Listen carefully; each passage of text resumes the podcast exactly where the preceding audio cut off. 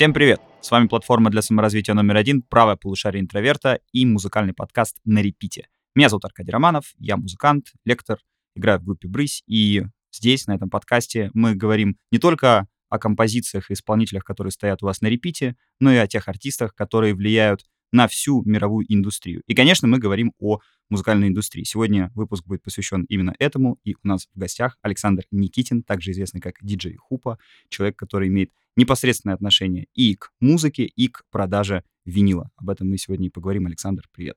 Привет, э, здравствуйте, подкаста слушатели. Это очень здорово, что сегодня у нас э, не только музыканты, потому что музыканты были у нас в гостях уже, но и человек, который непосредственно варится в музыкальном бизнесе. И поэтому сегодня будет несколько стыдных вопросов, на которые я наверняка знаю ответ, но я обязан их задать, чтобы ввести наших слушателей в курс дела. Вот сто процентов будет человек, который, э, слушая нас сейчас, задаст такой вопрос. 2023 год или 24 или 26 все слушают все на стримингах. Угу. Неужели кто-то покупает винил? Вот э, насколько можно э, вкратце Э, ответьте на вопрос, как сейчас себя чувствует э, рынок винила, действительно ли люди слушают музыку на виниле, можно ли этим зарабатывать? Хороший вопрос. Э, винил в целом имеет неплохую сейчас э, позицию с точки зрения аудионосителя, который используется в очень больших количествах, так скажем, домовладений. У нас в России ситуация неплохая. Мы потеряли очень многое в 90-е из-за того, что у нас произошла очень резкая смена, э, скажем так, парадигмы. И благодаря тому, что мы в некотором роде возвращаемся к некой нормальности, э, мы очень быстро догоняем общемировой рынок в плане потребления виниловых пластинок, ну, музыки на виниле. А это во многом связано с тем, что опять же, произошел некий переизбыток э, цифрового контента, и мы, люди, физические, человеки, живые существа, захотели, э, захотели как-то, наверное, более умеренно и более точно, не знаю, потреблять вот музыку. Иногда это связано с новой музыкой, иногда это связано с какими-то ностальгическими воспоминаниями о прошлом, о каких-то моментах. Есть возможность э, зафиксировать эти воспоминания, держать в руках, не знаю, пластинку с музыкой, которую ты слушал, когда тебе было там 12, 15, 17 лет. Эм, ну, это один из э, факторов, который тоже влияет. Э, в целом дела идут хорошо, зарабатывать на этом можно, интерес э, как и у молодых слушателей, так и у взрослых слушателей большой. Есть некое уважение э, к виниловым пластинкам и к тому, как ты их именно потребляешь. Это все-таки какой-то действительно такой более спокойный, взвешенный, выверенный подход э, к той информацией, которая нас окружает, э, которой сейчас просто нереальное количество, куча каналов э, информационных, откуда на нас льется все это. Ну и музыки тоже стало очень да. много, ее, наверное, даже объять сейчас невозможно. Все верно, все верно. Что, что наверное, лет 50 назад еще как-то, ну, как-то справлялся Ну, было целецентр... более централизованные, конечно, подача информации, плюс гораздо меньше было источников.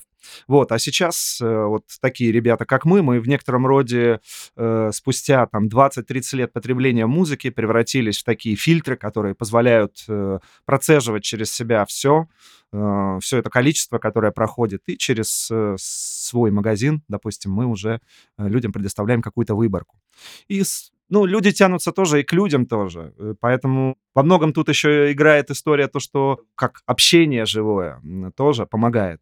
Потому что для многих потребителей очень важно попасть в атмосферу, которую мы, допустим, у себя в магазине предоставляем, угу. и пообщаться, выбрать, пощупать, не обязательно покупать, но, по крайней мере, знать точно, что вот есть какой-то источник, который всегда может что-то подсказать, шаг в сторону, что-то новое. Может быть, найти то, что ты давно искал. Наверное, это пока я побежал куда-то вперед. Но в целом дела идут хорошо, поэтому мы двигаемся вперед, мы развиваемся, и мы видим, что вокруг нас тоже идет в этом плане развитие. Пришло много из молодого поколения ребят, и многие из тех, кто уже по 15, 20, 30 лет торгуют, тоже остаются на рынке. А, магазин называется Wash Machine. Да, так называется. Он находится в Санкт-Петербурге. Да, улица Басков. Басков переулок, дом 23, Петербург, Чернышевская. Супер. А сколько существует магазин? Через пару недель будет три года, как мы существуем на этом месте. Э, это наша, можно так сказать, третья итерация. До этого был магазин еще на Гороховой улице. С тем же названием или... Да, с тем же названием. Угу. После этого мы еще существовали в рамках проекта К-30 на Кожевиной улице. Ну, это были, скажем так, наши шажки к, ну, к тому, что есть сейчас. Ну, и сейчас тоже это какая-то промежуточная явно фаза. Здорово. А на какой музыке специализируется ваш магазин, если вообще такая есть? Ну, я подозреваю, что на электронной Да, конечно, конечно. Изначально все это было связано именно в первую очередь с развитием отечественной локальной сцены музыкальной. И основной посыл у магазина, так скажем, первая его движущая такая сила была связана именно как раз с электронной музыкой, произведенной э, в России в первую очередь. Угу. А, То есть это отечественный продукт, да, если так можно сказать. продукт, да. Я, я увидел, э, что вокруг меня выходит выходят десятки, если не сотни релизов с электронной музыкой, и я подумал, что нет еще пока такого единого источника, где, э, допустим, иностранный слушатель мог бы написать в Гугле, допустим, Electronic Music from Russia, да, и, допустим, я бы там выпадал первым. Ну, у меня была такая амбиция изначально, первый мотиватор. А как... есть, да, спрос именно среди иностранных слушателей, иностранных покупателей на винил с русской электронной музыкой, скажем. Да, конечно. Mm-hmm. Запрос есть всегда. Это в первую очередь выражается в том, что все больше и больше русских музыкантов издается на иностранных лейблах. А приведите несколько примеров, может быть, для наших слушателей. Mm-hmm. Ну, вот какой-нибудь самый известный такой артист, который издается на иностранном лейбле из русских э, электронных артистов или артисток. Вот так вот, такое имя прям супер-супер известное на весь мир. Наверное, сейчас в музыке таких нет тенденций. Mm-hmm. В целом, только очень крупные музыканты, типа там, не знаю, там Риана и так далее, они известны на весь мир. А все, что связано с электронной музыкой, это все-таки очень сегментарная такая история. Все превращается в субкультуры, весь мир движется к локальности в этом плане. И вот уже таких крупных имен, допустим, как Мадонна, естественно, из русской электронной сцены мы туда не назовем, но вот э, есть э, двигатели, конечно, так как Нина Кравец. Вот я хотел ее а, привести как конечно, раз в пример, да? да? ее можно mm-hmm. всегда привести пример, но надо понимать так, что Нина Кравец издается в первую очередь у себя сейчас. Mm-hmm. То есть она мало издается на каких-то лейблах, не связанных с самим собой, но это тоже а, такой момент, наверное, временной. Для меня в первую очередь, все-таки у меня есть, наверное, какая-то своя заморочка, специфика. Как только артист выбивается в суперпопулярность, мое, мой взор с него как бы спадает. Мне всегда было больше интересно... Underground. Underground, что-то, найти что-то новое, помочь кому-то, кто вот э, заслуживает э, э, интереса, заслуживает уважения. Видно, что это работяга или талантливый человек. То есть как только человек э, поднимается и уже превращается в серьезного крупного артиста, ну, это уже другие люди этим занимаются, скажем так. Слушайте, а вот тогда такой вопрос. Я знаю не так много лейблов в России, которые специализируются на издании именно конкретно русской электронной музыки, но вот один из них я вам сейчас назову, может вы скажете, вдруг э, винил этого лейбла есть в вашем магазине. Так, Госзвук. Конечно. Э, что вы можете вообще сказать слушателям вот о таком феномене, как лейбл Госзвук? Насколько я понимаю, он уже много лет издает э, российскую музыку и пользуется достаточно большим уважением, в том числе за, за рубежом. То есть за рубежом знают про пластинки этого лейбла. Да, и да. если я правильно понимаю, да, э, эти лейблы работают следующим образом. Они издают действительно, может, не самых известных и популярных артистов, но лейбл — знак качества. И поэтому человек, видя, что есть какой-то новый релиз, вышла какая-то новая пластинка, он уже готов купить, может быть, даже не зная, что там за диджей или что там за музыкант Ему просто интересно, поскольку он уже несколько раз открывал для себя что-то новое благодаря этому лейблу, и он вновь приходит туда как покупатель. Я прав? Вы правы на 100%, это так и работает. И... Некая лояльность, да, такая есть у слушателей к лейблу? Это всегда так. Люди, э, ну, люди, покупатели, потребители, если они уже как бы больше что-то хотят, чем просто послушать музыку, даже не думая, как она называется, они начинают уже интересоваться тем, кто это записал, на каком лейбле это издано, там следующие идут уже там итерации, грубо говоря, э, что за мастер, кто мастеринг делал, и Госзвук как раз является вот этим связующим звеном, и вы правы совершенно, что чаще всего этот лейбл издает как раз э, не конъюнктуру, а именно пытается раздвигать э, своими действиями границы и э, трансформируется постоянно, не задумываясь о том, будут э, люди как бы это дело покупать. То есть лейбл голосует не рублем, лейбл всегда голосует в первую очередь концепцией. За лейблом стоят очень серьезные как музыканты, так и организаторы, да, Ильдар Лоубоб Зенейдинов и Женя Флетти, мои хорошие друзья, и давно мы с ними уже знакомы. С самого, так сказать, начала всех наших музыкальных дел, все у друг друга на виду, и отчасти именно и лейбл «Гузвук» тоже повлиял, конечно, на мой интерес к тому, чтобы заниматься виниловыми носителями.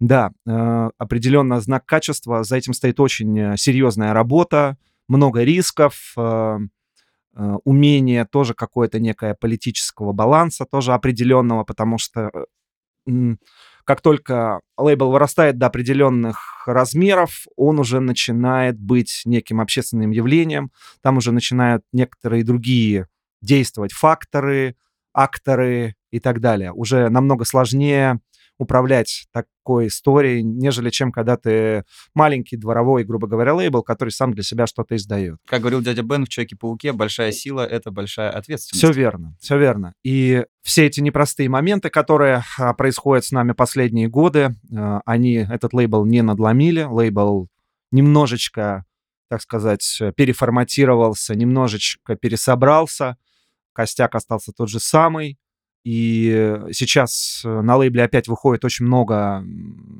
и новой, и музыки, я имею в виду новых музыкантов, и тех, кто уже там издавался, очередные альбомы выпускают. У лейбла все, в общем, неплохо. В магазине у нас обязательно пластинки этого лейбла есть. Э, все новые релизы мы стараемся всегда привозить.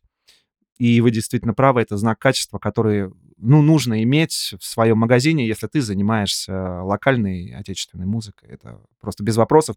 Особенно мне, как современнику, да, как человеку, который именно во многом вот на этой сцене вырастал и бок о бок с ней шел, поэтому тут деваться некуда. Мы даже порой, конечно, не всегда можем э, привести что-то более знаковое там из 80-х, 90-х, из начала нулевых, просто потому что мы все-таки больше как современники тоже на это смотрим со своими нюансами. Вот. Поэтому, э, ну, кроме госзвука, конечно, последние годы это Locked Club, понятное дело, это вот явление мирового уровня. Да, есть еще явление мирового уровня, наверное, в теххаусе. Эм, сейчас вот точно, допустим, не назову, но лейблы типа Shanty Sound System.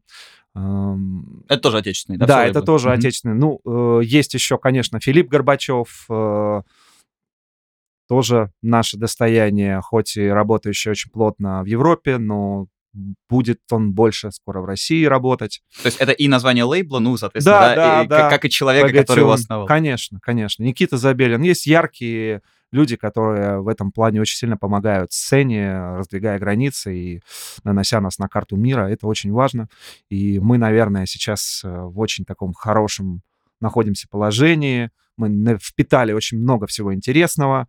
Мы очень много чему научились, мы очень сильно эволюционировали за последние эти 30 лет, и мы уже готовы прямо делать что-то самобытное, но при этом а, не как самобытное вот раньше, частушки, так, не частушки, а балалайка и вот это. Все, а уже что-то такое более универсальное, более, более мирового, ну, ну, скажем так, на более широкую аудиторию, это тоже очень важно. Не, это вообще круто, поскольку я должен сказать нашим слушателям, э, Россия, в принципе, как страна на карте электронной музыки значительно раньше, чем на карте рок-музыки и многих других э, стилей, потому что, например, Эдуард Артемьев, великий, Конечно, да, да, это человек, который, ну, одновременно, скажем, с э, Жаром, да, или с там Вангелисом и со многими другими там, визионерами вроде Клауса Шульца действовал, да, да. и действовал намного да. успешнее и популярнее, его сэмплировали потом и в хаосе, и в техно, так все что верно, неудивительно, что у нас хорошо получается э, делать электронную музыку. А если еще взять тиражи которые делала мелодия, пластинок, которые у него издавались, то можно даже там сравниться с какими-то успешными релизами вполне по носителям, по продажам. Но это другой вопрос. Я это к тому, что если вас заинтересует история электронной музыки, и в том числе русской электронной музыки, то обязательно смотрите наш summary «История электронной музыки» от Термена до Дэвида Гетты. Ну, такое немножко кликбейтное название, но мы действительно постарались охватить буквально все, и хаос, и техно, и эмбиент, короче говоря, всю электронную музыку от и до. Прямо сейчас у вас есть возможность прослушать фрагмент этого этого summary.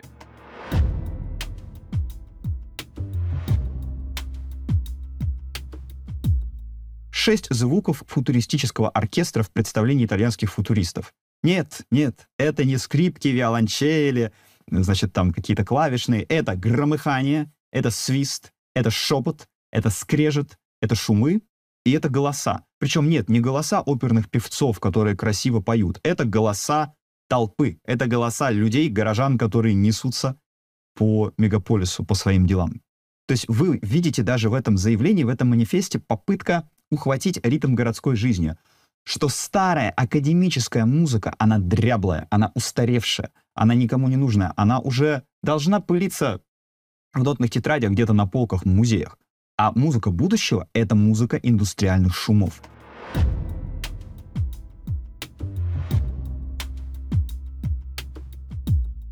Всего за 300 рублей в месяц вы получаете доступ к этому и ко многим другим summary на нашей платформе Art for Introvert.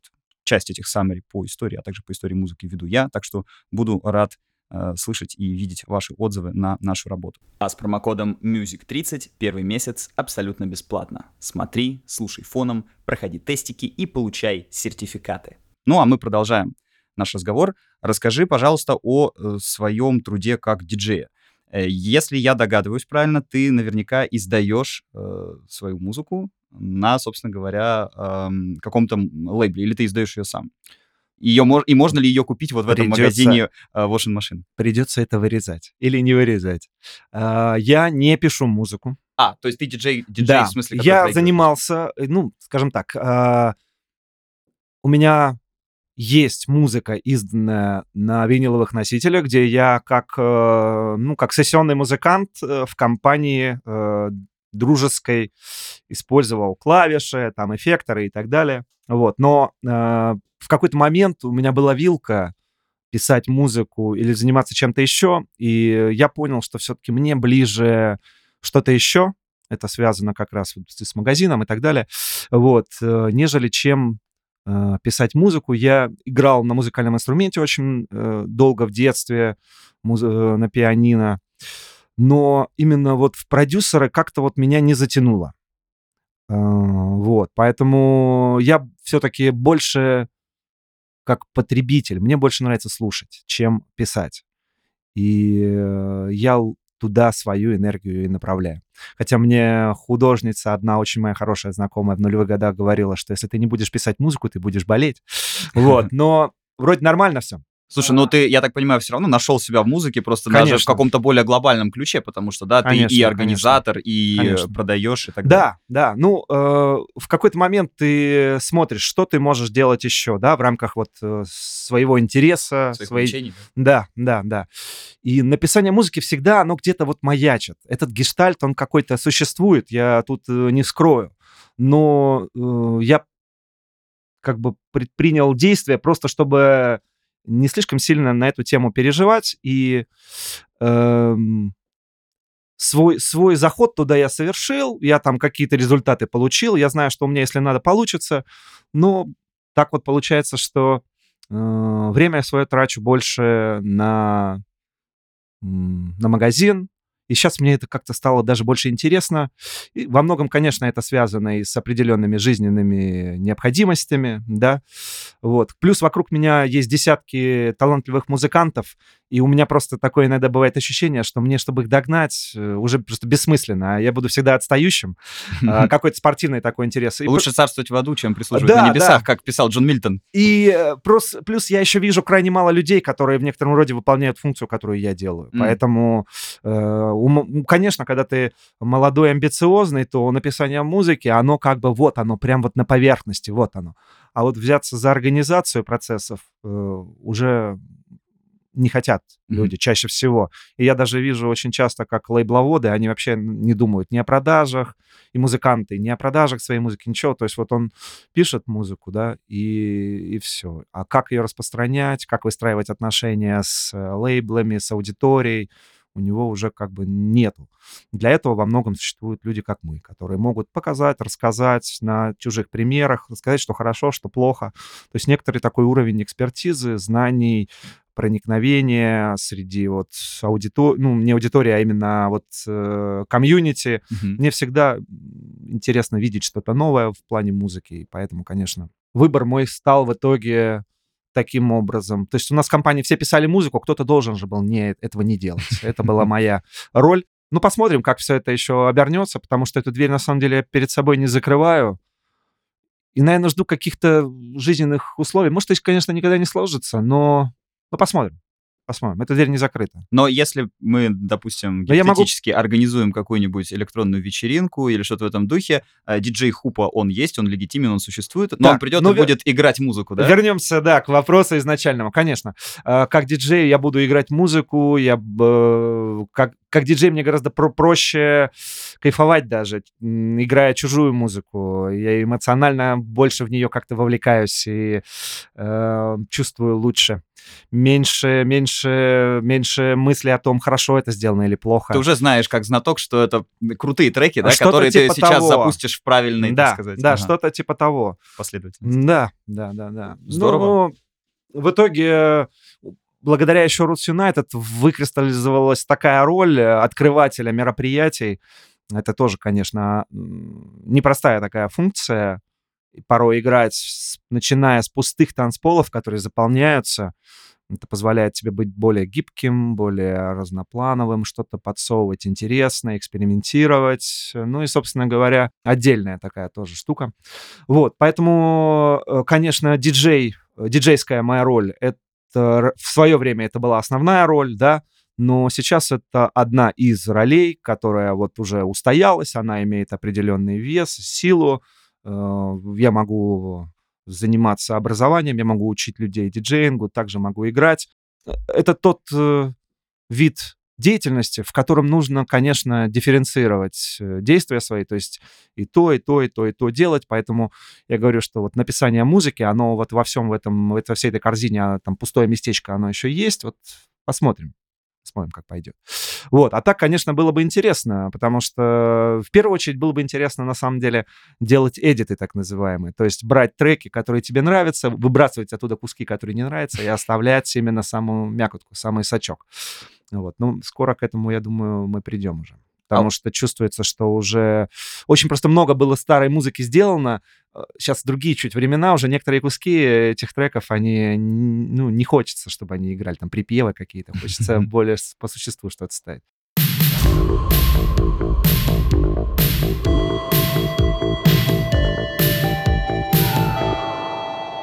Слушай, а у меня вот, э, пока я тебя слушал, такой возник, сказать, и- игра разума. Вот, Да. предположим, я какой-то очень большой дядя из э, гигантского огромного лейбла, который скорее занимается не андеграундной музыкой, а вот самый что есть мейнстримной. Но иногда каких-то скаутеров своих пташек, да, как в «Игре престолов», засылает в андеграунд, чтобы держать руку на пульзе, если что, вытягивать оттуда каких-то артистов. Ну, к примеру, это, конечно, не то, что прям мейнстримная артистка, но достаточно известная, да, Кедр Ливанский. Конечно. Она же, собственно, соратница упомянутого тобой Конечно. э, Флатис э, госзвука. Да. И, и я к тому, что тут, в принципе, еще ступенька, еще ступенька, и там уже к группе серебро можно прийти. То есть вот так, если рассуждать, да, потому что там, Да. где электронный продюсер, там потом и битмейкер какого-то известного хип-хоп артиста, поп-артиста. Конечно. И вот у меня возник такой вопрос.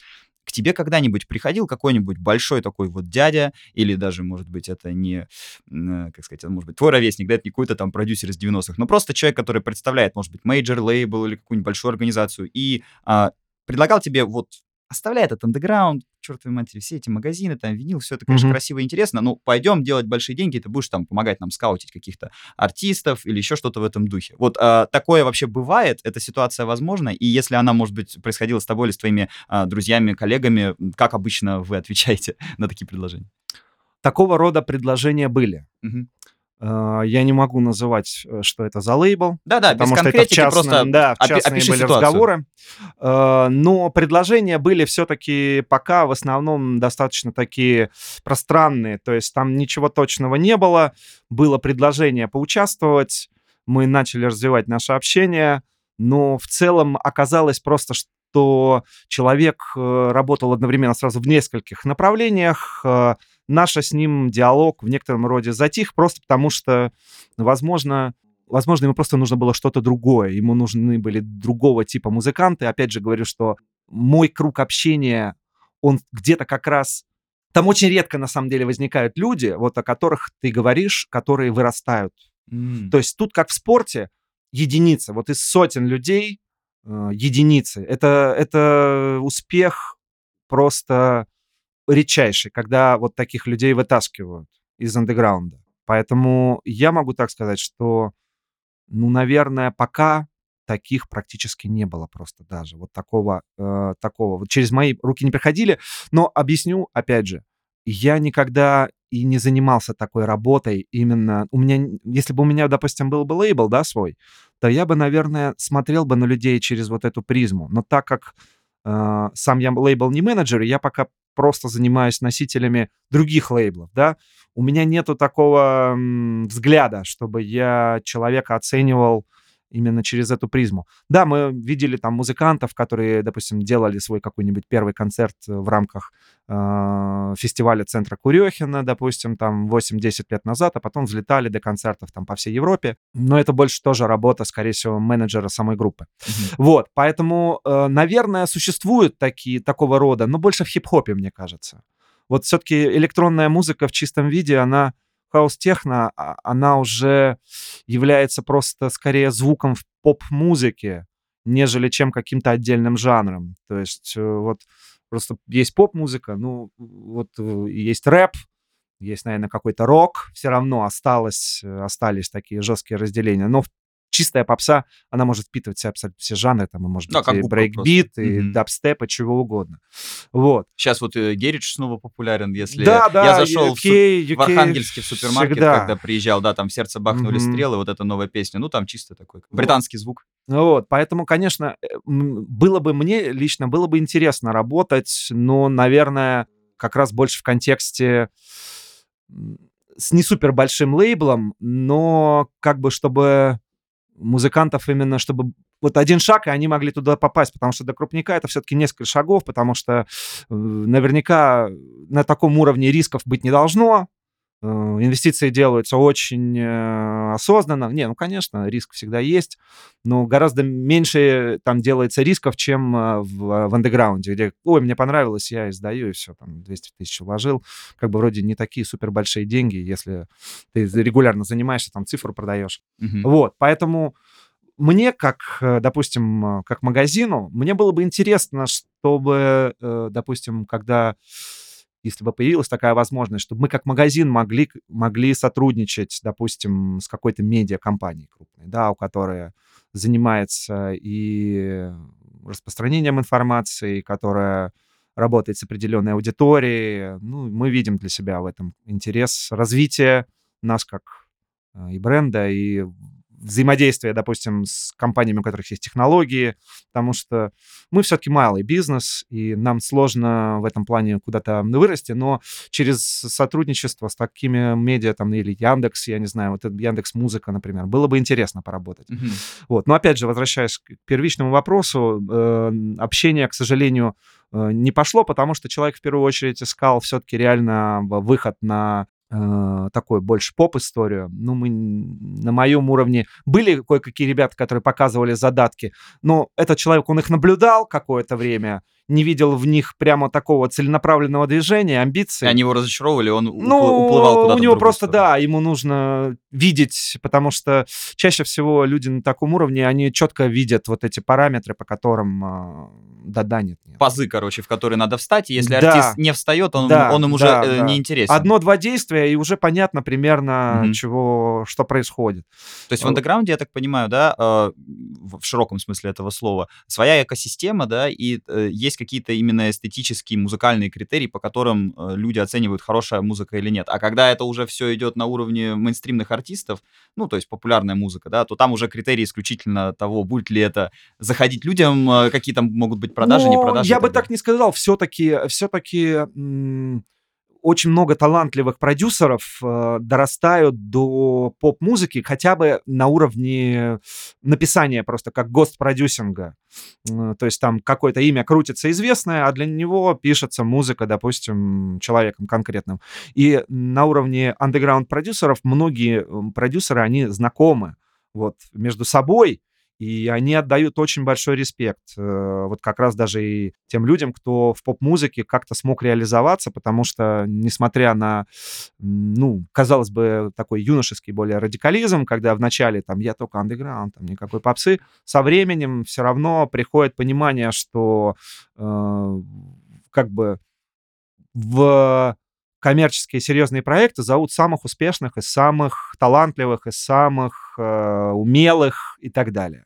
Вот. И чтобы сделать звук, который понравится всем, это же не просто одной рукой левой наиграть. Это очень большое количество знаний, умений, э, умение подстраиваться, умение развиваться, узнание технологий и так далее и тому подобное, умение ими пользоваться. Поэтому в первую очередь э, у продюсеров идет как профессионалам, от профессионалов к профессионалам большущий респект у андеграундных. Ну, э, кто-то остается на уровне крутейших идей, но не умений неумение, допустим, а, создать из этого интересный там звук и подачу и так далее. Вот. Так, таким тоже супер респект идет у андеграундных продюсеров с точки зрения того, что они делают что-то нестандартное, очень крутое, очень здоровское, но оно, допустим, застревает, э, и люди не могут дальше реализовываться. Много таких течений. А что касается сам, самого такого этого э, андеграундного бульона вот этого, то там, конечно, правил мало. В, это, в этом во всем существует очень большой хаос, очень большое разнообразие. У всех свои правила, у всех свои устои. Э, молодые ча- часто не признают авторитета, делают э, просто, что хотят делать. И мало, а в чем это может проявляться? Мало вот некое денег. неуважение к авторитету. А это нормальная история для молодого, ну, еще психологически человека неопытного. Это просто, наверное, это психология человека как такового, мне кажется. То есть в любом молодом сообществе очень быстро правила становятся жесткими и пишутся полностью сильными. Ну, хотя понятно, что в мире крупных как бы вроде так же, да, но там как бы существуют уже некие устоявшиеся четкие моменты. Вот, поэтому тут всегда война тоже ведется в андеграунде, да, кто лучше, кто хуже, не признаются авторитеты не просто тоже преодолеть этот первичный суп, вырваться из него как бы и, и реализоваться. Поэтому тоже, поэтому мы смотрим тоже, конечно, через магазин как-то на уже на мир какой-то более взрослый в этом отношении, потому что и мы сами уже взрослеем, нам тоже хочется работать по каким-то понятным, четким правилам и действовать, может быть, с перспективой, вот, не быть постоянно в борьбе. Вот. Ну, конечно, интересно. Интересно. Э, вот сейчас у нас новое поколение, последние 2-3 года пришло музыкантов в очень большое количество новых имен. Очень сложно в этом ориентироваться. Много закрытых сообществ стало, где там 100 человек в телеграм-канале, они между собой общаются. Там какая-то своя система, да? Там своя общения. система, свои общения, свои герои. Вот. Я помню, что мне еще, на самом деле, где-то в начале десятых годов э, был такой лейбл Capital Bass. Э, Олег Overstep, москвич.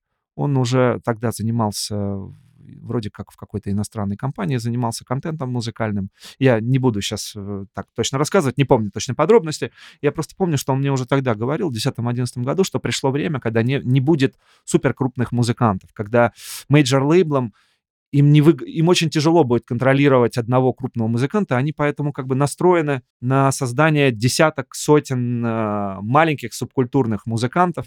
Короче, как говорил Мао, пусть растут все цветы, да? Да, пусть растут все цветы, нам выгоднее, удобнее контролировать вот такую толпу, чем одного крупника, который там на 100 миллионов в Инстаграме написал сообщение, и все там, все пошли.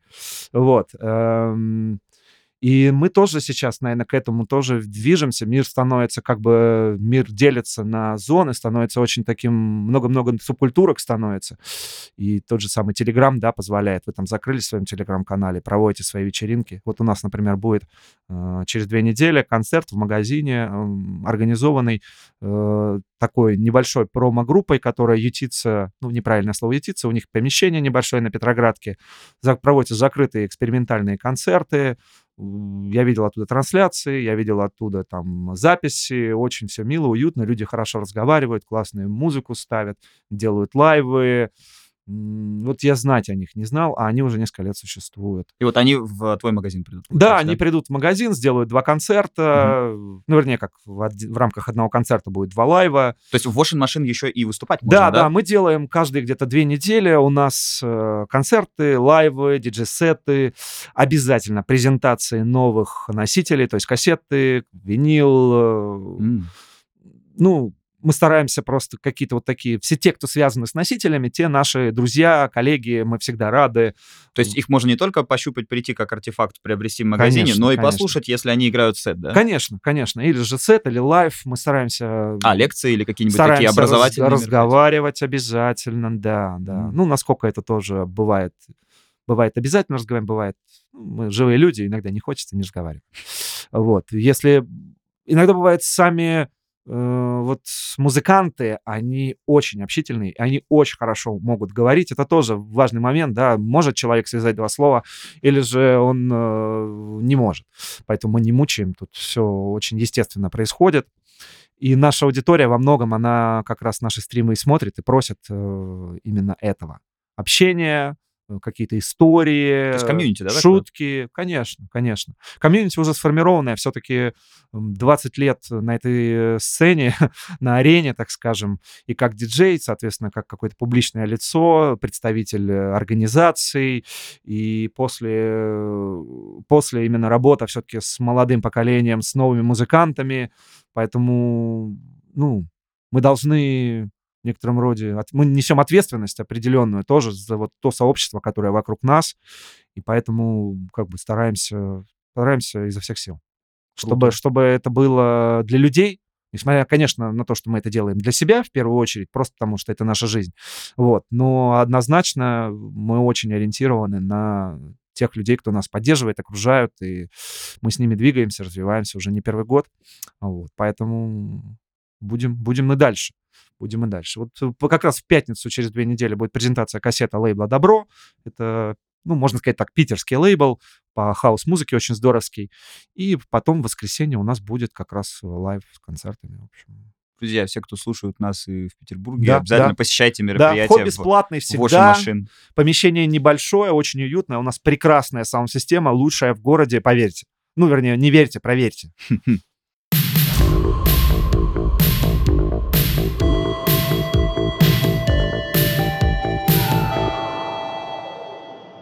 А, слушай, ты упомянул такую цифру 20 лет. То есть, э, если я все правильно посчитал, с 2003 года ты занимаешься всем этим, ну или чем-то из этого, правильно? Ну, грубо говоря, а, с 2003 года, можно сказать так, я ну, плюс-минус 2003 года, потому что уже прошло много лет, уже такие вещи порой не, не запоминаешь, когда конкретно там mm-hmm. первое какое-то было там мероприятие. Вот, э, грубо говоря, да, я диджею где-то с 2002 первого, ну, года с 96-го, 5 я посещал ночные мероприятия, и года с 93-го, 2 я именно вот познал электронную музыку и стал ее именно осознанно вот потреблять именно слушать, прям тянуться к ней, э, хотеть и так далее. То есть можно так сказать, что это была, наверное, единственная в жизни вещь, в которой у меня была вот четкая определенность, что я хочу. Вот что мне нравится. И которая никогда не надоедала, да, и никогда да, тебя от нее да. не отталкивала. Это как всегда была именно, да, такая Константа, отдушина и, и естественная история. Это вот, кстати, даже было, на самом деле, после того, как я именно играл на фортепиано, классическую музыку. Угу. Можно сказать, что, может быть, даже электронная музыка у меня пошла в силу легкого, то есть э, как сказать, меня заставляли играть на фортепиано. Поэтому... А это как протест такой был, да? Возможно и так. Возможно Некая и альтернатива, так. да? да, что да. Это же тоже музыка, но совершенно все иная. Верно, совершенно верно. другой структурой и суть, вот. сущностью. А, слушай, а тогда вспомни, может быть, каким был тогда вот весь этот музыкальный рынок, в котором ты варишься сейчас. Mm-hmm. Это же доинтернетная эпоха. Как вообще все выглядело, как люди знакомились друг с другом, если, я понимаю, там рок-музыка, да, э, вот э, рок человека, там человека или с хип-хоп культуры, из рок-культуры в нулевые, ну, я про- просто помню эти времена еще хорошо, когда я учился в школе, легко было определить по внешнему виду и подойти там познакомиться по косухе, я не знаю, по шерштанам, ты все понимал. А вот как находить э, людей, которые слушают хаос, техно? Сейчас есть интернет, телеграм, ВКонтакте, что угодно. А тогда-то как? Ну, как-то ведь люди тогда жили, встречались, там, влюблялись, создавали организации без интернета, справлялись. С музыкой, соответственно, справлялись точно так же. А, благо, все-таки в 90-е у нас появилось э, в России нереальное количество пиратских дисков. То есть все это стоило дешево, и можно было покупать очень дешево. И дело в том, что пираты копировали тогда очень много электроники. То есть мейнстримовые главные альбомы, там Daft Punk и что хочешь. Продиджи было все завалено. Продиджистов было уф, тогда нереальное уже даже количество. Можно было пойти в магазин, купить там себе 5-6 дисков, сборников, микстейпов и так далее. Кассеты тоже издавались. Ну, это что касается э, именно как мы саму музыку, скажем так, находили. Что касается общения, ну, современники мы все-таки были. И в Питере был вот в начале 90-х бум, э, уже появились передачи на радио. Мы слушали я слушал Максима Кисловского mm. по радио. Я слушал э, вашего коллегу, кстати. Да, одна из первых передач была у него, я, к сожалению, сейчас не буду врать, просто не вспомню название, но это 93-94 год. Были передачи по, э, как он называется, 105. По 105 была по воскресеньям передача «Петербургский микс», которую вели э, Миха Уоррен, Маша Малос, которые делали самые крупные э, рейв-монстр вечеринки в городе. Информация была. В 97 году появилась э, Port FM, эм, радиостанция, которая крутила только хаус, техно, джангл с винила, и там было, там ничего больше не было. Она существовала где-то полтора года, это было лучшее, э, что вообще э, случилось. Вот. Э, так получилось, что меня тянуло, и у меня были, в принципе, друзья, которые тоже тянулись к электронной музыке. Может быть, между, ними, между нами не было такого обмена какого-то музыкального, но, по крайней мере, я точно знал, что есть кто-то, с кем можно иногда обсудить. Но интернет появился в моей жизни где-то в 98 году. О, очень рано. Очень рано.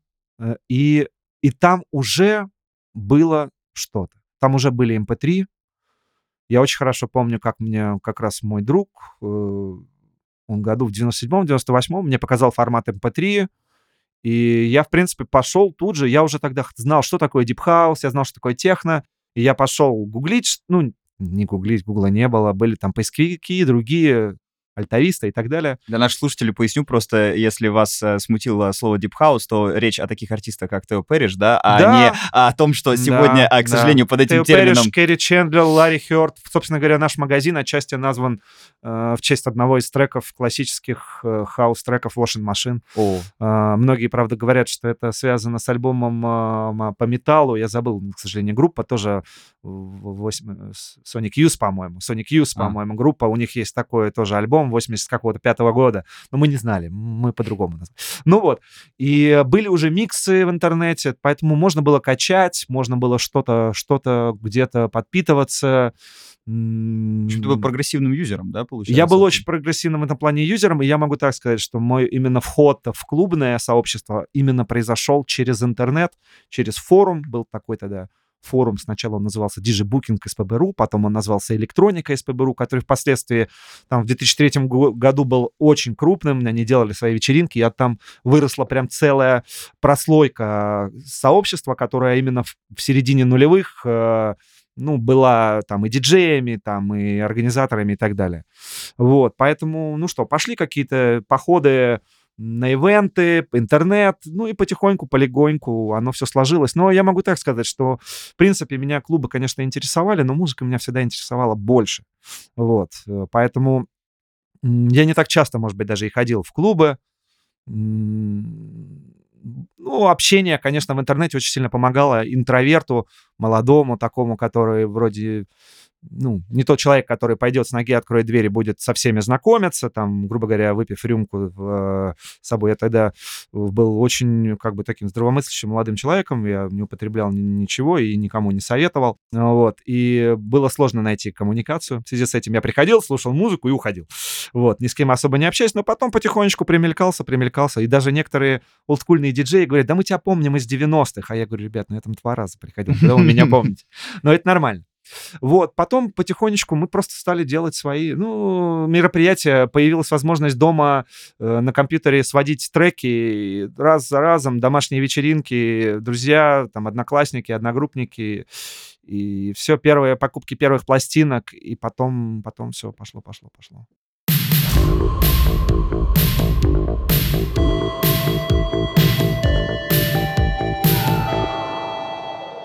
Получается, что и к идее э, washing машин, и к идее магазина ты тоже пришел как коллекционер, да, как фанат музыки, у которой просто какое-то время собирал свою коллекцию, а потом решил, а почему бы мне свои эти знания, которые уже есть, да, не применить, Ну, чтобы ее что-то, что-то типа того, да. То есть, во-первых, я поработал еще три года в культовом магазине «База», который, к сожалению, закрылся. Это первый такой питерский наш виниловый магазин и самый такой один из основных, самых известных. Э, Который специализировался на электронной Да, да, Мгм. да, да, электронная музыка, оборудование. Значит, ну, первые лет э, 10 там было только пластинки. Это был вообще основной магазин для питерских диджеев. Там работали все лучшие, все закупались лучшие.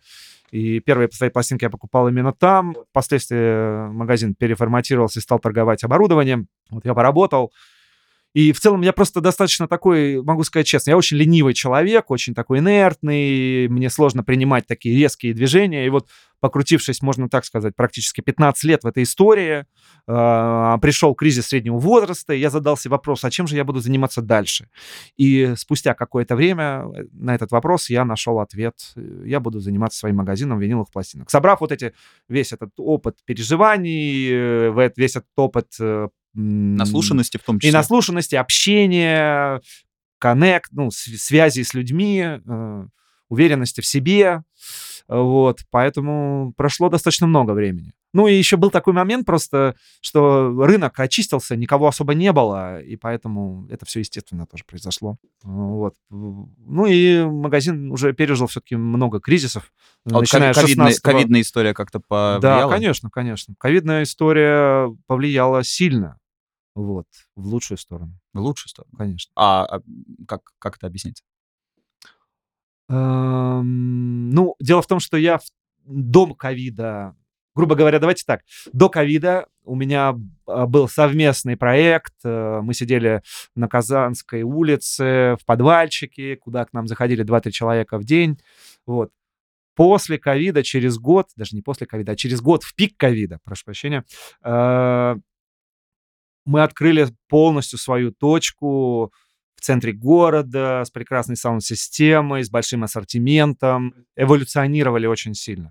Вот, конечно, промежутки между двумя этими событиями были различные кризисы, были различные моменты, когда как бы уже можно было все закончить, вот. Но я дал себе в шестнадцатом году, что при любых обстоятельствах я буду заниматься этим на определенную перспективу лет. Это мне сильно помогло как раз э, в кризисные моменты не опустить руки. Да, может быть, иногда какой-то момент отойти так на полшажочка, так передохнуть, не делать резких движений, но продолжать двигаться вперед. То есть мы за это время и поработали и на К-30 свою точку открыли в самый э, пик пандемии тоже. Очень было у нас хорошо, и мы создали атмосферу какую-то определенную, и люди на нас посмотрели, и мы на людей посмотрели. Вот, и это нас как бы двинуло вперед. В этот момент ко мне присоединился э, мой нынешний партнер и изначальный партнер по Washing Machine с начала нулевых Евгений э, Джакс. И благодаря этому во многом э, мы двинулись вперед, потому что все-таки вдвоем с человеком, с которым ты прошел очень много, создавать совместный проект в едином понимании. Человек также любит музыку, также имеет свое какое-то видение. Это вообще прекрасно. Вот, поэтому я вижу так, что кризисы, получается, только нам позволяют расти и развиваться. Ну вот, поэтому спокойнее все как-то стало и надежнее, увереннее. Двигаемся, развиваемся. Круто. А если в двух словах, как распределены обязанности между тобой и Евгением в Washing Machine? Ты знаешь, это вообще очень интересный вопрос, потому что мы никогда глобально не обсуждали. Мгм. Дело в том, что... То есть должностей нет, да, вот таких Да, бейджи- дол- бейджиков? Да, должностей нет, но определенно у каждого из нас есть э, свои э, как бы хорошие там, и не очень стороны. Ну, я имею в виду свои стороны сильные и слабости. Вот, мы их очень балансно распределяем. Э, Допустим, э, у Жени куда лучше развита вот эта вот визуальная красота, вот этот визуальный подход э, к тому, как должен выглядеть продукт. Мгм. Он в Типа этом поставить ТЗ дизайнеру, например, ну, грубо говоря, как должен выглядеть магазин, какие должны быть там обводы у стола. То М. есть вот Женя, например... да? Технарь, короче. по- ну нет, не технарь, а наоборот визуаль, визуальщик. М, Визуальщик. То есть как должен выглядеть наш телеграм-канал, м. как должен выглядеть наш инстаграм-канал, именно как должны быть картинки. если вы придете в наш магазин, по сути, вот визуал магазина — это Женя. Он, например, сам своими руками сделал нам потрясающий наш прилавок. Такой, такой стол вообще потрясающе красивый и удобный. Это его большая заслуга.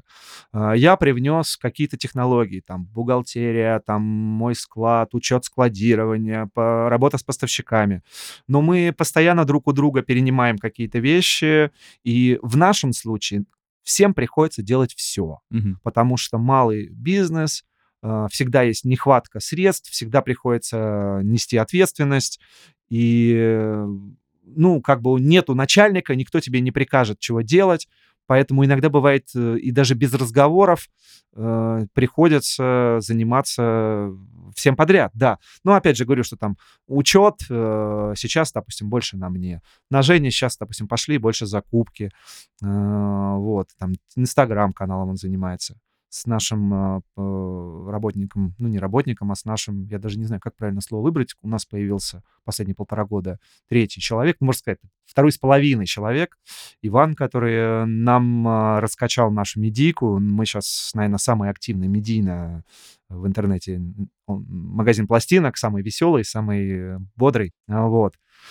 Э, поэтому э, смотрим даже на самом деле сейчас вперед, думаем, куда развивать. Э, я буду больше, наверное, сосредоточен на магазине. Думаем потихонечку о своей какой-то площадке, связанной с ивентами, с посиделками и так далее. То есть более такой развитый офлайн проект хотим развивать.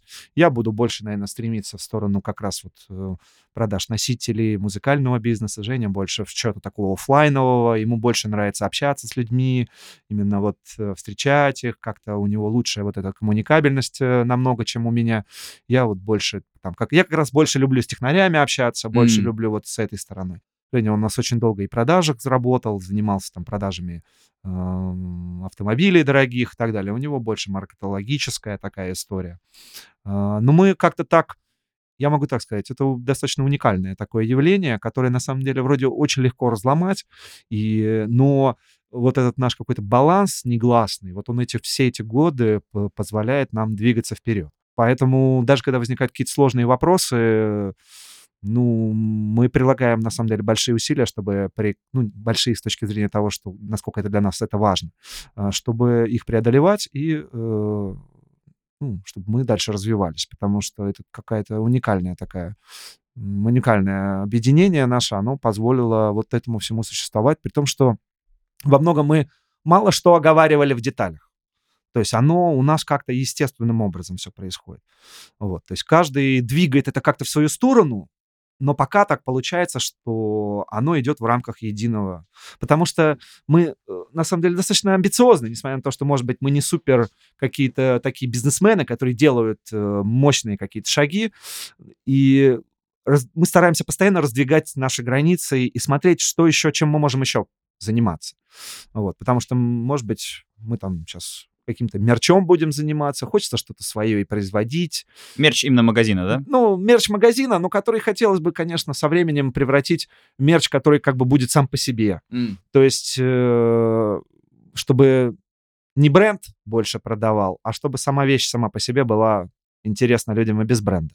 Вот. Ну, это как бы одно, одна, одна, один из каналов, который для нас возможен, чтобы мы, ну, как бизнес тоже могли развиваться. Вот.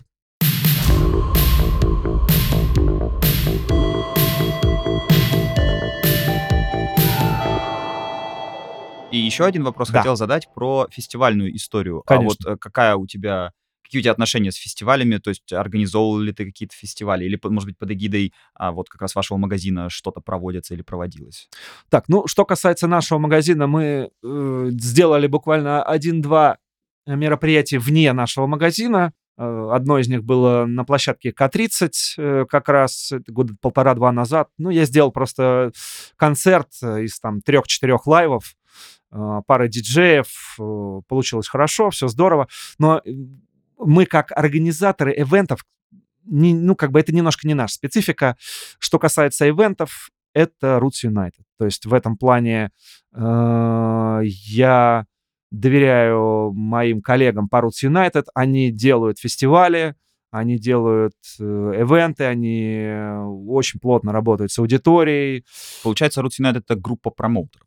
Да, можно так сказать, что это группа промоутеров, творческий коллектив, комьюнити, артистов и организаторов э, крупных мероприятий. Там есть артисты, резиденты, есть фестиваль э, ППФ, который в 2019 году там, в районе 15 тысяч человек собрал на Севкабеле. Mm. И э, планета К-30 — это то, что происходит последние несколько лет. Это площадка на Кожевиной, это разовые мероприятия. И, соответственно, ждем, на самом деле, что в ближайший год-полтора будет тоже много всего интересного. Сейчас планируется э, в некотором роде новый такой виток эволюционный у промо. И будет, я надеюсь, и лейбл, и будут очень интересные мероприятия, будут и привозы, и, ну, есть определенная надежда, что будет много всего классного. А, а что касается washing машин, конечно, мы бы хотели делать какой-то крупный ивент под своей, э, своим э, именем. То есть фестивали, например, washing машин, да? Ну, для, ну, грубо нач... говоря. для начала бы, было бы здорово э, на, в рамках какого-то фестиваля сделать свою сцену. Угу. Да, полностью проконтролировав, допустим, и музыкальную программу, и визуал, и, допустим, а, бар, грубо говоря. Mm-hmm. Вот. Э, есть в этом определенные предпосылки. Как я уже говорил, у нас сейчас есть в команде Ваня э, текстура. Он очень неплох с точки зрения организации мероприятий. Он сейчас э, работает плотно с промо Кава Диска, Сава Диска. Ребята делают очень крупные ивенты, там на 5 тысяч человек, очень стильные, очень прикольные. Он молодец, очень плотно повлиял на них с точки зрения музыкально. Это э, приятно видеть. Поэтому у нас как бы собирается потихонечку коллектив, который, в принципе, сможет уже замахнуться на ивенты. Но мы хотим их делать, э, как сказать, мы их хотим сразу делать хорошо. То есть мы для, мы понимаем, чтобы что сделать хорошо, в нашем случае для этого должна быть собрана правильные люди, нужная команда, потому что в рамках все делают все, э, не получится создать э, качественного мероприятия. Там должна быть э, структура определенная, э, все заниматься должны конкретно своими вопросами, делегировать э, ответственность и так далее. Вот, поэтому... То есть это строже, чем в магазине, да, где можно как-то... Ну да, да, да. Мага... Это строже, чем магазин, и то в магазине мы сами понимаем, что сейчас нас ждет впереди, видимо, тоже рост какой-то определенный, то есть наем работников, и нам тоже придется гораздо четче уже работать с обязанностями, с ответственностью. Мы сами уже между собой с Евгением уже понимаем тоже, что нам куда важнее уже нужно, как с точки зрения бизнеса, думать и о планировании, и распределении обязательств и так далее. То есть мы понятно, что это естественный путь развития, наверное, любой бизнес-структуры, что так или иначе уже от хаоса ты потихонечку к упорядочиванию такому движешься. Ну, посмотрим, посмотрим. Кто, кто его знает, ведь все-таки э, сейчас э, столько новых технологий, которые позволяют э, как бы многое делать самому, там, а, благодаря тем, тому же искусственному интеллекту, и та же там бухгалтерия и так далее. То есть все меньше и меньше нужно, скажем так, задействовать э, сторонних людей, и организации, чтобы какие-то деятель, какой-то деятельностью заниматься.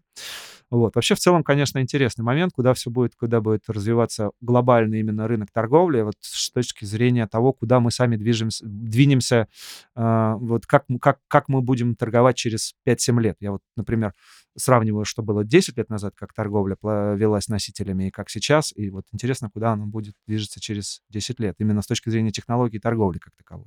А вот э, если сравнивать эволюцию да, за 5-7 да. лет, которые все-таки прошли, то что изменилось? То есть еще, ну, больше, ин- еще больше интернет, наверное, стал, да? Да, да, конечно. Но, наверное, скажем так, 10 лет назад это был чистый офлайн. Это были какие-то известные имена, не знаю, там был, например, Техношок магазин, в котором, Music Shock магазин, в котором торговались пластинки. Mm-hmm. Это чаще э, были достаточно крупные компании.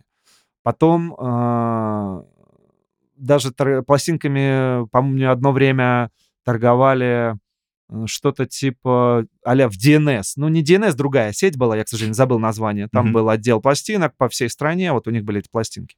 Крупный бизнес ушел потом, там, в 2014-2015 году из этой истории. Пришли вот такие ребята, как мы, энтузиасты. То есть рынок рассыпался на сотни э, маленьких кусочков. Э, появился Авито. На Авито вышли целенаправленно. Появились маркетплейсы, да. Сейчас все заходят на маркетплейсы, торгуют на маркетплейсах. Это тоже позволило из дома заниматься продажами, и многие организации выросли именно как раз, когда появились маркетплейсы.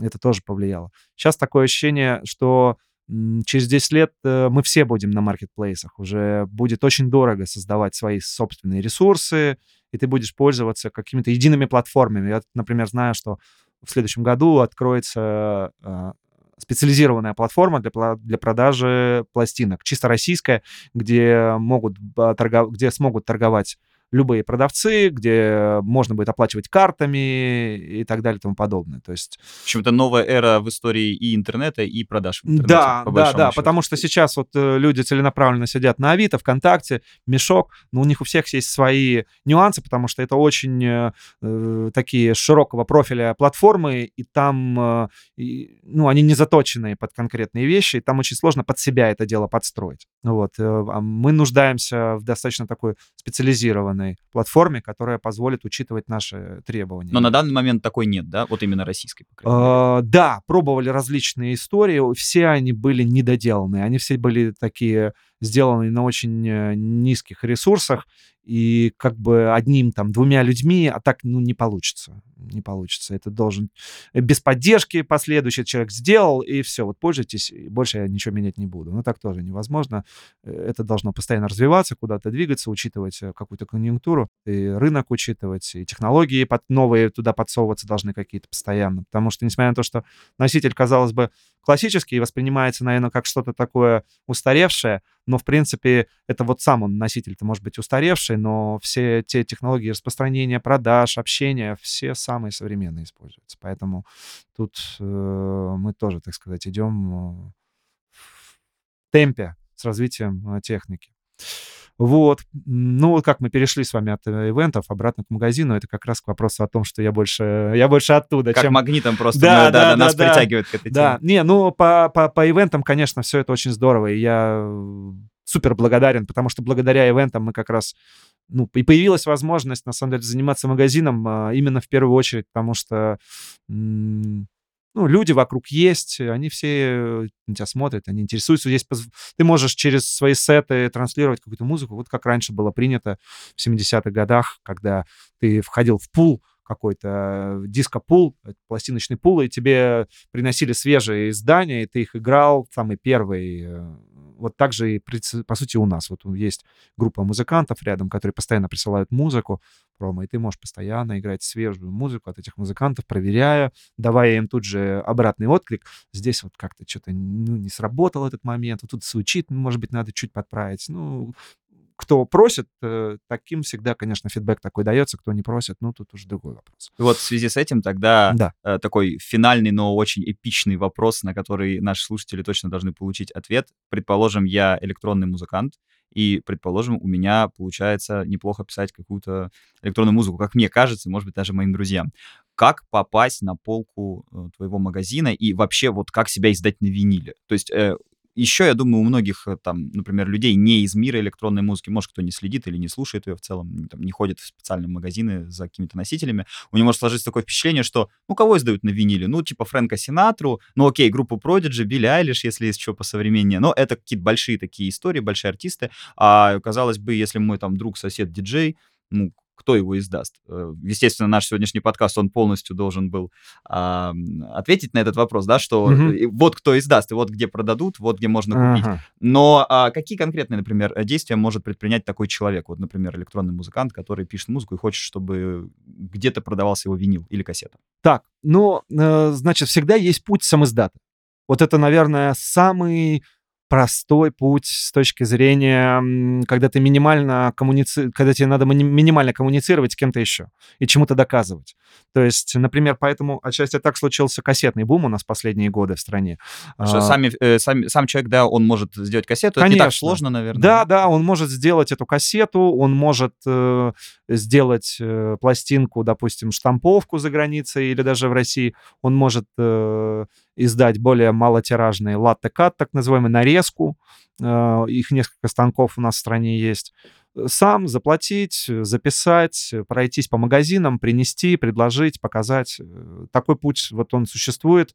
Наверное, он самый простой, где ты сам все контролируешь, сам всем управляешь. Да это даже может происходить, э, там, ну, ты можешь не знать даже особо каких там супер деталей, подробностей с точки зрения, как там правильно, не знаю, подобрать там по цвету себе обложку, там, я не знаю, дизайн какой-то выбрать.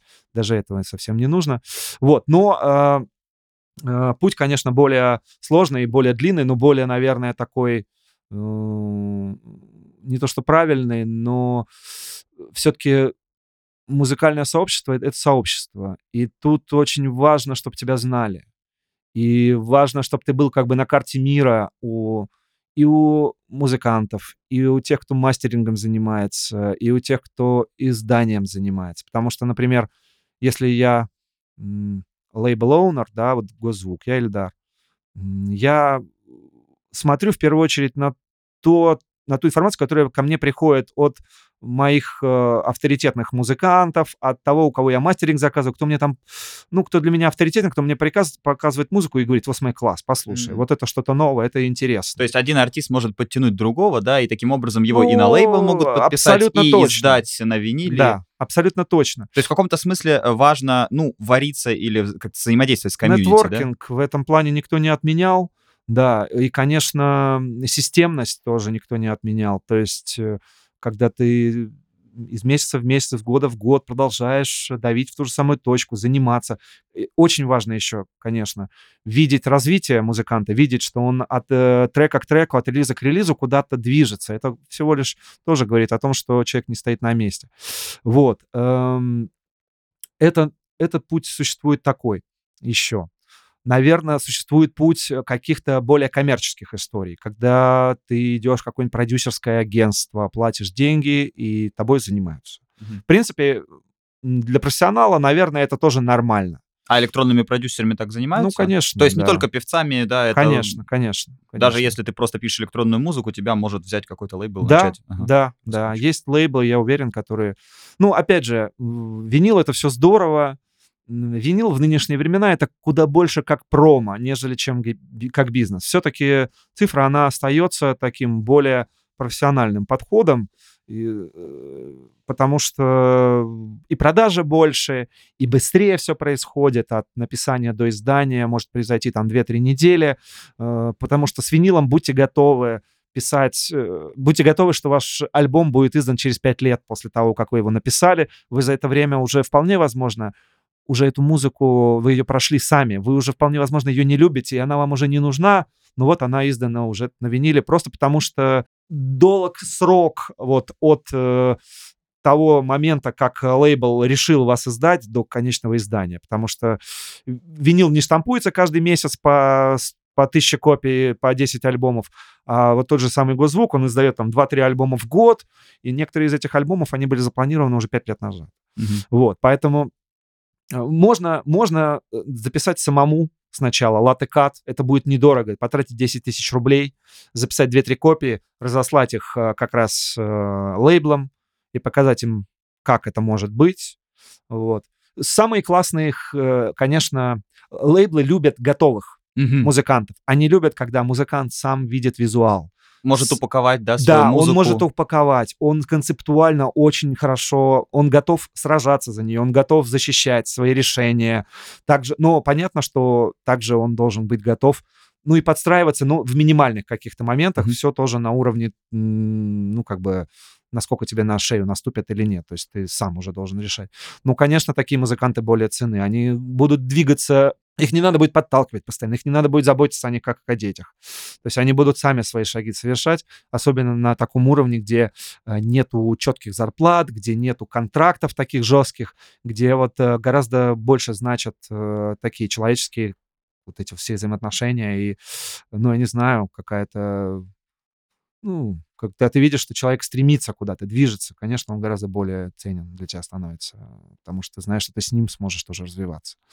Вот. Эм, ну, э, время, время такое не совсем простое, хотя очень большое количество лейблов, и, казалось бы, издать себя проще, но конкуренция очень высокая. Будьте готовы. Это как в спорте. Единицы побеждают, и не думайте, что это легкая прогулка это, это такая, это замес, это замес, это игра. Но самое главное, дерзайте, поскольку Да. инфраструктура для всего этого Да. есть, и она даже лучше, э, как бы, как сказать, более подготовлена, да, более освоена, чем когда-либо, мне кажется, в Да. нашей стране. Да, инфраструктура у нас прекрасная, э, студии прекрасные, оборудование можно купить, э, всегда есть уже куча профессионалов, к которым можно обратиться, поэтому все, все возможно. И главное, что и потребители есть вокруг, и люди готовы будут слушать вашу музыку, это супер здорово. Да, и это самое главное. Александр, спасибо тебе большое, что пришел и про все это рассказал. Пожалуйста. Я пожалуйста. надеюсь, что э, будет больше посетителей э, в магазины теперь, которые услышали, возможно, о нем впервые благодаря нашему подкасту. И вообще ходите, на самом деле, если вы живете в Петербурге, в питерские магазины винила, если в Москве, московские, если в вашем городе есть хоть один, туда приходите, потому что это всегда место встречи. Э, как минимум с продавцом можно поболтать и поговорить о Верно. О музыкальных каких-то новинках или старинках, а как максимум действительно найти себе единомышленников, соратников и друзей. Все верно. Наш магазин, вот вы правы, он именно об этом. К нам э, не обязательно даже приходить покупать. Э, Мы именно предоставляем какой-то experience, э, ну, опыт, э, опыт проникновения вот в эту музыкальную среду. И, э, ну, поверьте, у нас на самом деле незабываемый опыт э, пока посещения нашего магазина, потому что это самое первое впечатление, которое от нас уносят все. Э, Некий дух. Поэтому приходите за духом, он есть, э, проникайтесь, дальше двигайтесь в том направлении, как, куда вам хочется, мы подскажем, поможем и всегда будем рядом. Спасибо огромное за приглашение. Надеюсь, что наши слушатели что-то подчеркнут для себя интересное, и мы будем дальше информировать и развиваться и общаться. Здорово. И обязательно ставьте 5 звезд на Apple подкастах. Рекомендуйте наш подкаст своим коллегам, друзьям, единомышленникам и соратникам. А пишите в комментариях, э, что вы думаете по поводу состояния русской электронной музыки или там музыкального рынка. И, конечно, не забывай использовать промокод MUSIC30 и наслаждаться моими разборами самых разных эпох. Все это есть в наших саммари за 300 от специалиста. Я уже вот не просто так упомянул э, лейбл Госзвук. Под занавес беседы скажу, что у меня лежит дома пластинка Paper Spray. Потрясающий, аван- авангарднейший, но очень Да. тонкий музыкант. Его альбом «Аптечные телефоны» У меня тоже есть. это вот, э, это вот такое вот открытие, которое ты можешь сделать, придя в магазин. Я ничего про этого парня не знал. Я, в принципе, и это здорово, достаточно большой профан в электронной музыке, поэтому у меня много открытий еще. Там вот в, рок, в роке уже мало чем удивишь, там еще в чем-то. А в электронной музыке вот иногда бывает такое, что заговоришься с продавцом там um, полчаса, а может и больше. И, и в итоге ты уходишь с пластинкой, которой ты не знал о ее существовании до этого, но вот это какое-то такое открытие. Вот эти аптечные э, телефоны, это, конечно, да, был саундтрек э, осени для меня. Да, да, мне там нравится, там а, трек есть, то ли «Вечер Чертанова», то ли как-то Да, так. да, да, это самый такая проникновенный. штука, да, нечто особенное. Мы, на кс- грани с постпанком, э, техно и какими-то гличевыми такими авангардными Да, да, штуковинами. Ну, в При общем, этом, при этом есть, существует там какая-то такая дворовая романтика музыка, вот в Панельки этой музыке. такие, но, да, хоро... да. но не в таком, не в вульгарном, не в Но еще, оно да. больше как будто бы воспоминания из детства у меня. Вот когда из детства, как бы там ни было, все хорошо. Да, да, да. Все, спасибо вам большое Пожалуйста. за то, что пришел. Все, и спасибо, что послушали этот подкаст. До новых встреч. Пока. До свидания. До свидания.